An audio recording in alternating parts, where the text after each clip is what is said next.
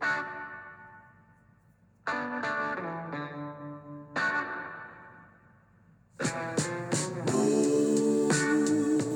morning and welcome to the Marcus Today pre market podcast. My name is Henry Jennings. It is Friday, the 30th of June, the end of financial year. So, Happy New Year for next financial year. As usual, though, with all the information contained in this podcast, it is general advice only. So, please do your own research contact your own financial advisor regarding any of the thoughts, ideas, or insights in this podcast. Now, it is the end of financial year, it is the end of the quarter, it is also the end of the month.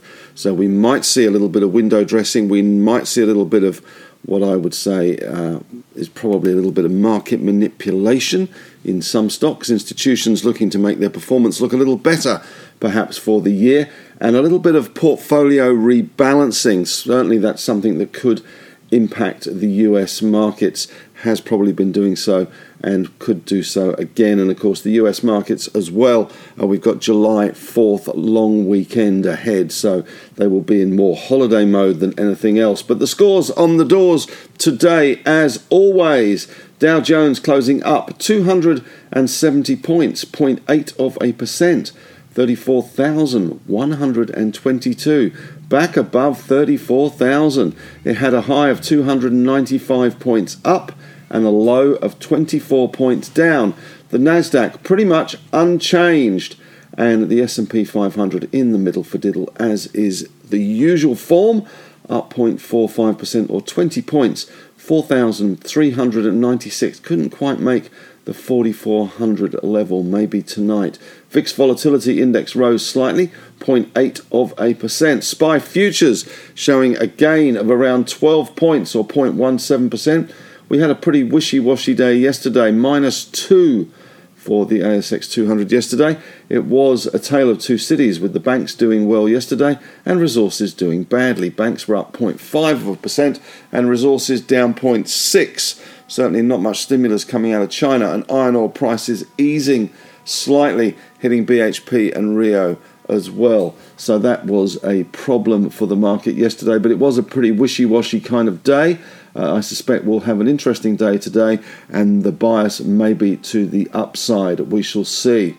As far as uh, other European markets go, Stoxx 600 up a measly one point or 0.13%. FTSE down 0.4. Germany unchanged. France up 0.4 of a percent. Uh, it's good to see uh, the French uh, having some issues again in terms of civil uh, riots uh, happening overnight. So that's always a nice French thing for the summer. In terms of US stocks, Nvidia down 0.7, AMD up 1%, Netflix down 1.3, Meta, the artist formerly known as Facebook, up half percent, Alphabet down 0.9.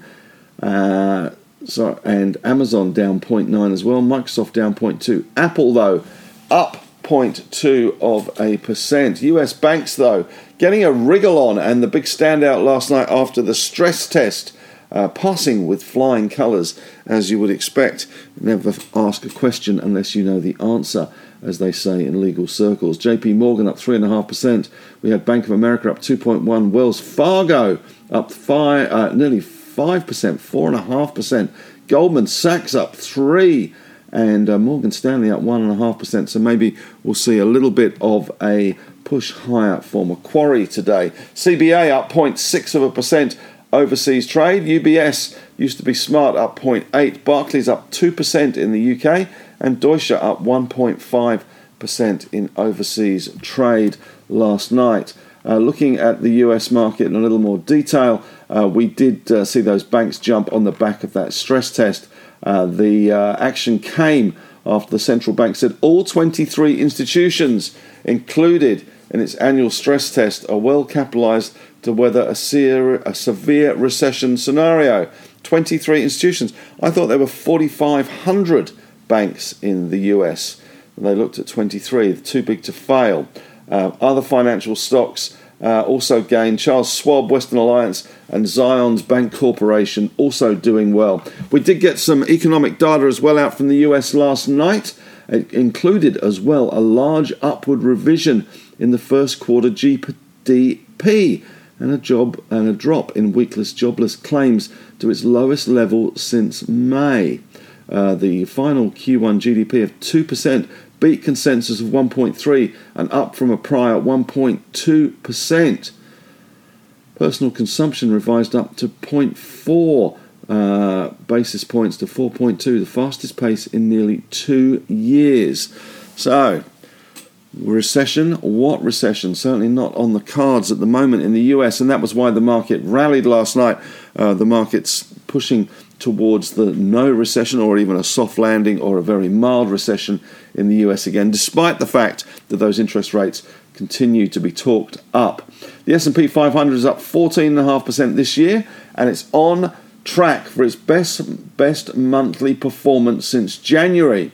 Uh, the Nasdaq is up nearly 30% and heading towards its best first half since 1983. Uh, artificial intelligence pushing uh, those technology stocks higher. The Dow is up just 2.9%. Apple is up 46% in 2023 as it nears a $3 trillion market cap, 2.98 trillion at the moment. So, not a bad effort. Uh, we also saw retail traders taking some profits on these AI stocks, according to JP Morgan in the past week. And if we look at bond markets last night in the US, 10 year yield 3.842. That was up 13 basis points on the back of that GDP number being revised upwards. The two years up 14.1 basis points, 4.863. And the Aussie 10 year heading back to 4%, 3.98%. So it looks like the market is pushing for more rate rises, but the economy is still being relatively resilient. Bitcoin up another 0.9 of a percent. Uh, there's a few guys there in the Bitcoin world uh, bringing on their ETFs. Fidelity Investments is joining the rush of asset managers launching Bitcoin ETFs. Uh, they filed something on Thursday. It does seem that at the moment Bitcoin is being um, pushed higher by the ETF demand from these providers uh, that are trying to create these products. The Aussie dollar 66.13, not much shaking there. The US dollar index up 0.4 of a percent on the back of that revised GDP number. Looking across at uh, the Russell, uh, the Russell 2000, the small cap index was up 1.2%, and the Toronto Stock Exchange up 0.5 of a percent, which does bode relatively well for our market today. Brent crude, looking at the commodities, we had up 1.01%, 74 cents, 74.31. WTI up nearly half a percent, 31 cents, 69.80, just knocking on the door again of 70 bucks a barrel. Gold, despite the US dollar index rising, gold was up a massive 80 cents. 1908 is the gold price at the moment, uh, 1,908 US dollars. Platinum had a bad night, down 1.8%. Copper continues to fall. Dr. Copper, where is that stimulus? Copper down 1.1%. Nickel bouncing off the 20,000 level, up 2.6%. Aluminium down 0.6. Zinc down 1%. Lead down 0.8. And tin up 0.3 of a percent. Iron ore little change, to be honest. A little bit easier in Dalian iron ore futures down 0.2 of a percent overseas in China. Coal uh, having a little bit of a run, 2.8% higher as well. Looking at mining stocks overseas, we had BHP up 0.7%, Rio up 0.6 of a percent, Glencore up 1%, Freeport McMoran up 0.3, Vale up 1.2, Anglo down 0.2, and we saw as well Teck up a measly 0.1 of a percent. In the lithium space, uh, we had Albemarle, uh, which is the big one, let's face it, uh, in the US, up 0.9 of a percent. Sigma Lithium, though, doing very well. Sigma is the neighbor of Lion uh, or Latin Resources, LRS, which had another big run yesterday. Sigma up 2.3% uh, overnight. So there we have it. As far as local news goes today, let's run through a little bit. Austrac not to pursue Bell Potter. It's not going to res- pursue any regulatory action uh, on the audit of the broker's compliance with anti-money laundering measures. Leo Lithium, one of certainly one of my favourites, has produced its first DSO, that is direct shipping ore, at the Goulamina lithium project in Mali. Early revenue from DSO remains on track for Q4 4.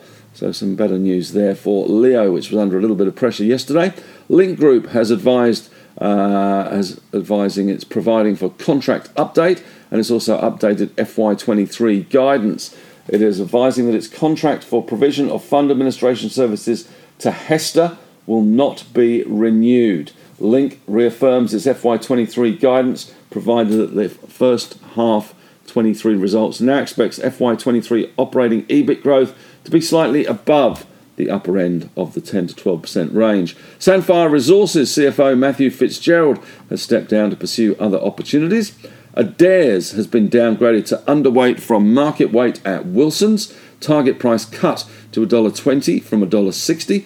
My good buddy Francis Wedin, the CEO and MD of Vulcan Energy, is now moving aside to be executive chair. Uh, Gavin Rezos who has been the non executive chair since 2019, will serve on the board as a non executive deputy chair, and Chris Moreno. Uh, who has been the deputy CEO since 2022, will now be the MD and CEO there. In other news, just out after hours, the Nike results in the US stock down 4.2%. Reported sales that outpaced expectations. Profit falling short of estimates, though. Looks like a little bit of price discounting has affected margins. Uh, stop, as I say, was down around 4.2% after hours trade in the US. Well, that's it so far today. Uh, thanks very much for listening.